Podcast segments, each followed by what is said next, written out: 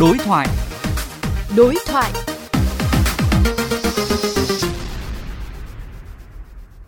Thưa các bạn, đến thời điểm này chiếc xe container lao xuống sông Hồng trong vụ tai nạn xảy ra vào dạng sáng ngày 30 tháng 8 vẫn chưa được chủ xe lái xe đến nhận. Cơ quan Cảnh sát Giao thông Hà Nội đã phải cắm biển báo hiệu cảnh báo nguy hiểm cho tàu thuyền qua lại trên sông. Vậy trách nhiệm các bên liên quan, từ chủ xe, lái xe đến cơ quan quản lý đường thủy với trường hợp này như thế nào? Nếu chủ xe không đến nhận thì sẽ phải xử lý ra sao?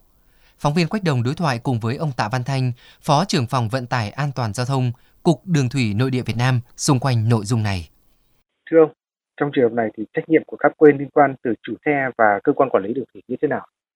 Thì ở đây có ba trường hợp. Cái trường hợp thứ nhất là không xác định được tổ chức cá nhân, nhưng ở trường hợp này thì mình không bàn đến do cái sự việc là hoàn toàn xác định được.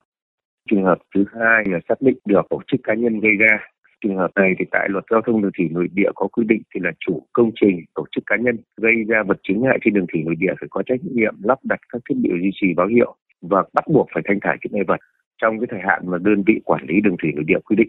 tại cái nghị định số 05 2017 quy định về xử lý tài sản chìm đắm trên tuyến đường thủy nội địa có quy định là chủ sở hữu tài sản chìm đắm có nghĩa vụ tổ chức trục vớt tài sản chìm đắm và chịu mọi chi phí liên quan đến việc trục vớt tài sản chìm đắm đó. Trường hợp thứ ba là xác định được tổ chức cá nhân gây ra nhưng mà tổ chức cá nhân lại từ bỏ cái quyền sở hữu phương tiện. Bộ luật dân sự 2015 thì có quy định chủ sở hữu có thể tự chấm dứt quyền sở hữu. Tuy nhiên đối với tài sản mà việc từ bỏ tài sản đó có thể gây ra mất trật tự an toàn xã hội, ô nhiễm môi trường vân vân thì bắt buộc phải thực hiện theo các quy định pháp luật liên quan. Do vậy ở đây thì chủ sở hữu chưa thực hiện việc chấm dứt quyền sở hữu được do cái tài sản đã làm mất trật tự an toàn giao thông và cần phải được xử lý theo quy định pháp luật liên quan. Trong trường hợp chủ xe không đến nhận và họ cũng không liên hệ lại với các cơ quan chức năng thì sẽ xử lý tiếp theo ừ. thế nào?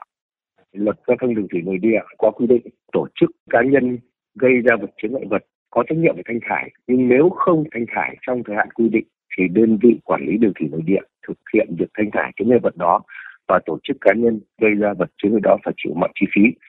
như vậy thì ở đối với cái trường hợp xác định được tổ chức cá nhân gây ra, nhưng tổ chức cá nhân đó có ý định và định từ bỏ cái quyền sở hữu như hiện tại là một số cơ quan liên quan có liên hệ nhưng mà chủ xe không có liên hệ lại để xử lý cái trường hợp như vậy,